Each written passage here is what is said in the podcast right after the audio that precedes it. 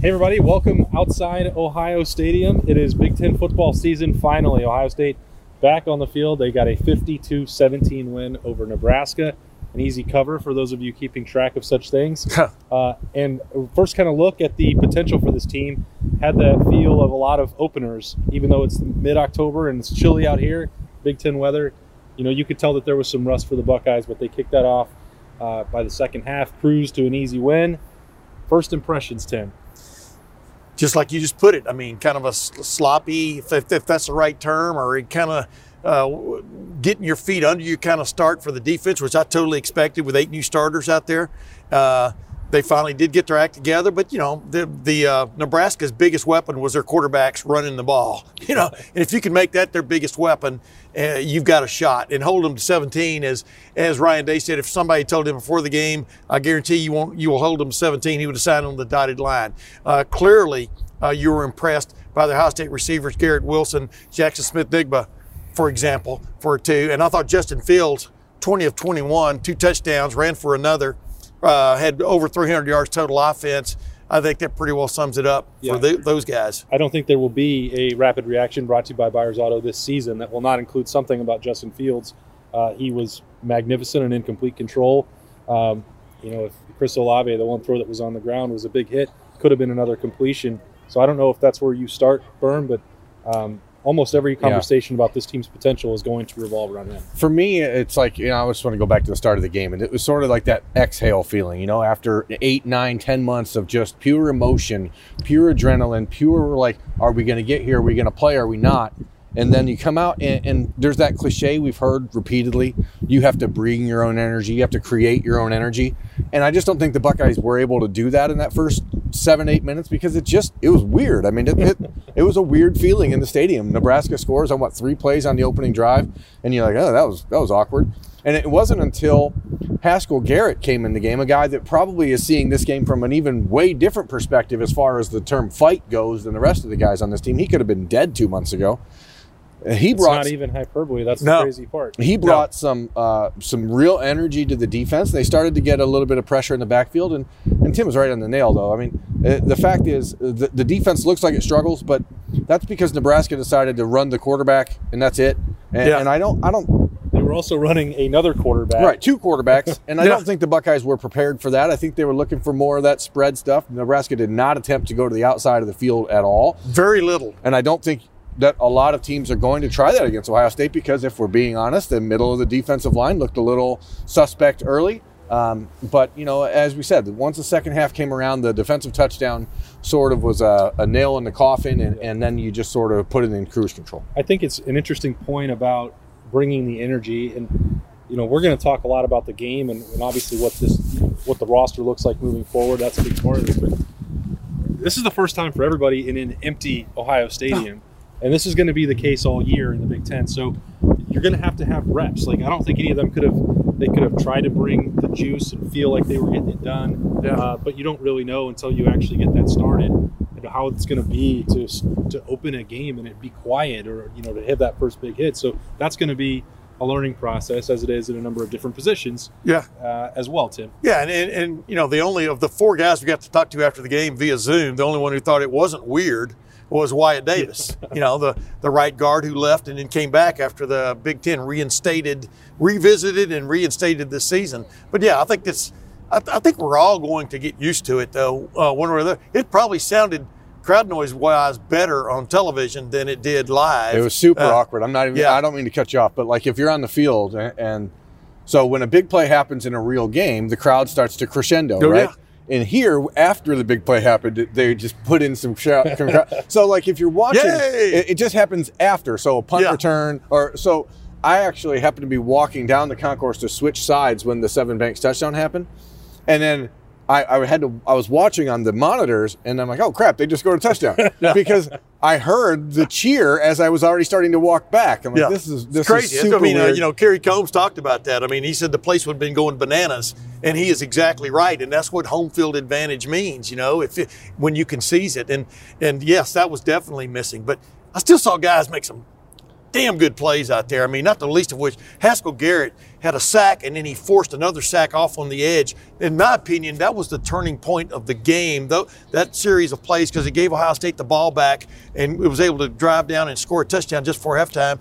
And then they came back, you know, and they scored 24 points in a row. After they had to settle swing. for a field goal just a few plays exactly. earlier. But during that span was 24 point run, and Nebraska was done. Yeah, and that's it, they were unsettled. I don't think it's unfair to say that the first half for the you know first 20 minutes were sloppy for Ohio State. And, you know, Haskell Garrett's coming back from an injury. Uh, Marcus Hooker got the start at safety. That's the first time that he's you know been in that position Right. to go out there. Sevyn Banks, that's his first start at cornerback. We Yep. know what he can do. Eight new starters on defense against 10 returning starters on offense for Nebraska is probably, and I'll, I guess I'll bite the bullet here when we're talking about like pregame predictions. These are probably things that, that could have been considered a slightly more, I guess, because I wrote a story about it. they're Remember? just not as talented. Like Well, even if right, they're uh, veterans, which Yeah. is why you see the gap as, as the game goes on. Yeah. But in that first few minutes, that first 10 minutes, and Ohio State had an opportunity. And I, again, I realize I'm cutting you guys off. I'm sorry.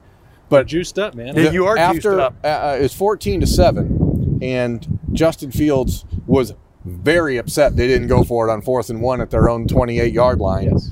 and came off the field sort of ticked off that they didn't go for it Yeah. and then the next two times they were like okay go for it and well, they, they had already done it earlier in the game, like fourth and five Yeah. driving. So that's Exactly. like he was used to that aggressive mindset. So yeah the, the quarterback may not think of it the same when he's on his own 28. Who did he throw to on that fourth and five? Garrett Garrett, Wilson. Wilson. How many passes did Garrett Wilson catch today? seven. Uh, you know, and just what we were talking about. I mean, I wrote a story about their, their eight new starters on defense this week at Lettermen Row because you knew that was going to be a factor in the first game without a doubt. Playing a little tentative, the other team coming out aggressively. But like you said, they tightened the bolts. Garrett Wilson in the slot is going to be a problem for the Big Ten. Uh, you can already see his. They, they talk all the time about that basketball spatial awareness. I don't even think it's that. He's big, he's fast, uh, and you have great talent outside of him. i'm going to sound like And tim then may he here catch. Then he catches the I'm ball. going to sound like a Tim May retread, but he is quick as a hiccup. Yeah. I mean, he gets open I like never said that. Yeah. He But gets open like that. that. When you're talking about guys that you know, I think it was maybe it was in the second quarter. It was one of the early touchdown drives. It just had him running a drag across the middle of the field, and like what slot corner? If if you're putting your third best cornerback, or if you're putting your safety, or God forbid, I've said this all week, a linebacker matched up on him, it's over. The play is over. Yeah. And Justin Fields knows that, and I think that Olave is. And Chris Olave is an incredible deep threat. We'll watch his health as the week goes on. He took one of about 75 hits to the head from Nebraska today. Olave's going to stretch the field and he's going to open things up for Garrett Wilson to, I think, do crazy things statistically.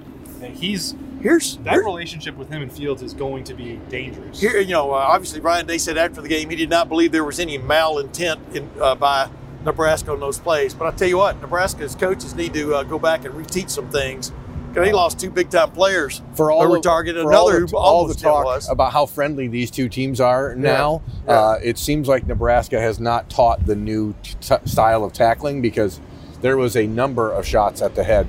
Oh yeah, And that's why I don't buy it. Or Maybe it's not because it was malicious, but you get what you emphasize.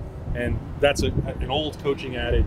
And you have multiple players leaving their feet aiming at the head, which has not been legal in this sport for a long time. Anyway, that's over. You, you hope that Chris Olave is feeling fine uh, heading into next week. It looked scary with that hit.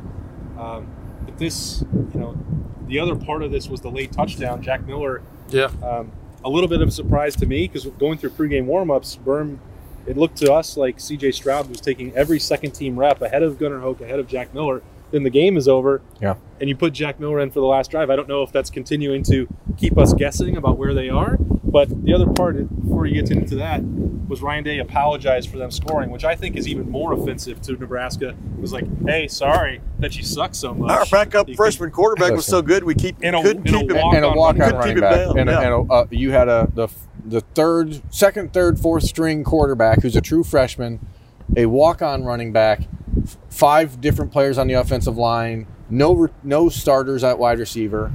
If you can't stop them from just running the ball, then you deserve to have a touchdown scored against by the way, I, I, I just checked my little list of guys I wanted to make sure we talked about, and the one guy we haven't yet, Steele Chambers. That sack back to the one yard line, Justin Fields endured because let's face it, uh, when you go against a three-four defense, they're playing Well, games all day. Let's back up even further for why they were in that situation, which was not the sack. yeah. It was that somebody needs to not ever be at kickoff return ever. Well, yeah, but but you are you know you still don't let a guy come free right up the gut. You know, I mean, Well, you know, if well, you're on the 25, you're probably calling yeah, you're right. But different Demario McCall did have have a couple problems today catching uh, kickoffs. But I digress, and you do too. Bottom line is they were playing all those games up front.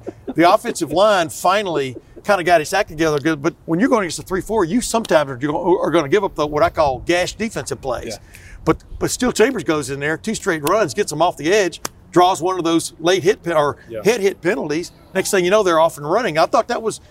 I thought that was a very uh, im- impressive uh, interlude by Steele Chambers, who ends up being the third string running back today. I think you can tell uh, how badly all of us have wanted to do a rapid reaction. brought to Yeah. you by Yeah, yeah, I mean, I Game, could- 'cause we I have, could like, talk about a lot of so things. much to say, so much that we learned about this team. They Like, scored 52, you man. Keep going, like you talked about Jackson Smith-Njigba and that touchdown. Yeah. like you could play your entire career and never have one that's that's as cool. You've as seen that. one close to that. Jackson Smith-Njigba uh, Mike- showed parents Michael Thomas. in a in the same series of, of uh, plays today why you want your kid to never play football and then why you want your kid to play football at Ohio State because he almost got decapitated uh, on one play Yes. and then three plays later makes a touchdown catch that you will just not see a college uh, football player make and then let alone a freshman playing in his first game ever Yeah. I mean that catch was simply ridiculous. Evan. Spencer to Michael Thomas just before halftime in, in the uh, against Alabama in the Sugar Bowl. You know the college football playoff championship run. That little it reminded me of that Incredible, play. Gets yeah. his foot down. You, I mean, even the officials were going, uh, "Nah, he didn't do that." You know, his body was out of bounds. it. It wasn't a Oh, yeah. situation where like he had he was the momentum was taking him. Yeah. His body was out of bounds and he found a way. It was Both I watched both really remarkable. both officials in the back of the end zone consulted, and they both said there was no way because you Right. could tell where the rest of his body was. Right. That they didn't think there was any way he could have got his foot down, which he did. Um, all right, we'd be remiss if we didn't talk. You brought up Steele Chambers. I think maybe the reason that he got a chance there in the second half was because Trey Sermon and Master Teague both struggled to get their footing a little bit. So, concerned or not concerned with the running game, guys? Because we've seen this before. Where just for week one, things aren't perfect. Here's here's what you'd be concerned about, and uh, you know Wyatt Davis brought it up. I mean, there were uh, Nebraska was pulling out all the stops up front. They they were almost intent that Ohio State wasn't going to beat them running the ball, which is when you looked at the wide receiver corps, that might have been the wrong intent, Yeah. part of malintent. Uh, but I, I digress. Bottom line is they guessed right on a lot of running plays. I'm talking about Nebraska did. And, and then other times there was just great effort, like following the uh, pulling guard, uh, number 99, I can't remember his name, followed Wyatt Davis one time on a pull play and just made the tackle from the backside. I mean, those are those are things you have to get cleaned up because you always have to take you know up, take account of a guy like that. But like he said, it was the first game for that full offensive line playing together against a team that had schemed against them. Yeah. Uh, and it, uh, Trey Sermon and Master Teague III paid the price, but Master Teague III did get into the end zone twice. That's pretty good. Yeah, I'm not. I'm not going to say I'm concerned. I, I I have concerns, as I said months ago, weeks ago. I don't know that coming off the injury that he had, that Master Teague is going to have the explosion that you need to get through the hole quickly uh, in in a league full of good athletes. I don't think the Buckeyes really wanted to have Justin Fields run the football today. That was clear. They he handed it off on almost every single read p- play. Uh, I thought Trey Sermon did a really nice job in the thir- third, fourth quarter when he got back on the field. You could see that he kind of has that extra gear. Yeah. Um, and, and ultimately, you know, to me, a lot of this is going to come down to what you said earlier. How do teams guard Garrett Wilson in the slot? Because if you're taking linebackers off the field to bring in a second, uh, you know, a nickel back or a fourth defensive back, all of a sudden Justin Fields in the running game is going to open up quite a bit. And I just, there's too many things to, to do. I, and I don't want to use the old coaching adage, but the Buckeyes play Penn State next week. I don't think that there was an interest in uh, revealing too much of, of what they want to do. And to me, uh, this isn't a knock on, on anybody. Jack Miller played really well. I think people were probably like, "Whoa, that's Especially that run. One of the I, runs. I don't know that he's going to be the backup all year, but uh, the fact of the matter is, you have two guys that are in the same exact position, and you just kind of are going to, you know, give them a this week's you, this week's you. I just think it's interesting. Everybody thought C.J. Stroud was going to be the first guy off the bench, possibly, and that did not happen. That was that was very revealing to me. I mean, I uh, I don't, you know, I think it was meant to be revealing, but it was a trick because now you keep CJ Stroud in reserve for next week. Yeah. I'm going to go cons- full on conspiracy Okay. theory with All right. my son. I just, you know, I just know the first guy to replace Justin Fields was Jack you. Jack James Miller the third. Yeah, I can't actually argue that point. and he played great. I, honestly, I mean, he he he had command of the offense. He, He did. showed some athleticism. He and, looked smooth out um, there. You know, I, I think that the important thing there for Ohio State, and uh, you know, I had a moment watching the game, and I was I was thinking back to last year's Penn State game when it's a meaningless play, and Justin Fields is on the field running, gets hurt, and you're like, what are you doing? And then he got sacked on the last play that he was in today, and you're like, eh, okay, everybody out. Everybody That was out. almost, as they say, deja vu all over again. Everybody out. You're already up 40, 45 to 7. What, what's he doing back in there, you not, know? not necessarily. Especially Yeah. because they had backup offensive linemen in at that time. And to me, if Justin Fields is on the field, then you need you your need starter. all five of your starting I offensive line. I think there linemen. was in front of something they were trying to get to in that in that realm, whether it was a Jameson Williams down the field, something they wanted to get to, and they didn't get to get to it, and uh, they almost paid the price. I, my only final word on the running back situation is that I still believe, and, and Berm, you alluded to this, the way that Trey Sermon finished, you started seeing him, I think, get a little more comfortable and show some more of the explosion that maybe Master Teague doesn't have. Um, but you could win, I think, with either one. I have concerns that they are in this one series for this guy, one series for the next guy, and rotating back and forth, which we just saw them learn this lesson two years ago with Mike Weber and J.K. Dobbins, where it didn't help either one. I, whatever they, whoever they want to lead, I think they have to pick it and let that guy become I- the main back. I think they came out of camp, camp, uh, after school practices Yeah. leading up to this game was not a clear cut number one, is what I truly believe.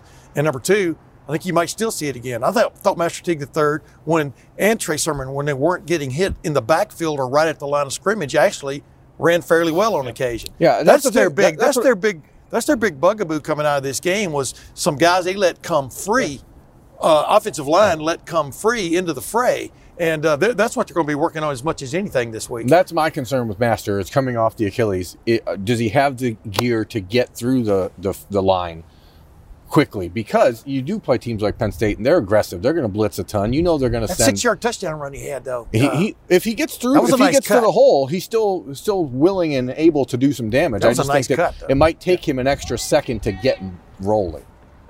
and um, you don't We're wanna, rolling. You don't want to be in his way at the goal line. Right. No, that first that's for sure. no. uh, was obviously a message. And again, like it's one game. We can't. We, we're not going to make uh, definitive judgments off of this. small I mean, it's size. one game. It's the greatest day of our but lives. we do get Football. to we do get to make some snap judgments, and we always do that on Rapid Reaction at Lettermen Row. Thank God football is back. Uh, Ohio State has one in the bag now, 52-17 over Nebraska. They play Penn State next week. A uh, a whiteout, I guess. An empty Halloween. white- Halloween primetime game. Uh, that's Tim May. That's Jeremy Birmingham. I'm Austin Ward. Felt really good to be back here at Ohio Stadium. A lot more coverage of this Buckeyes win coming for you at LettermenRow.com. We will see you there.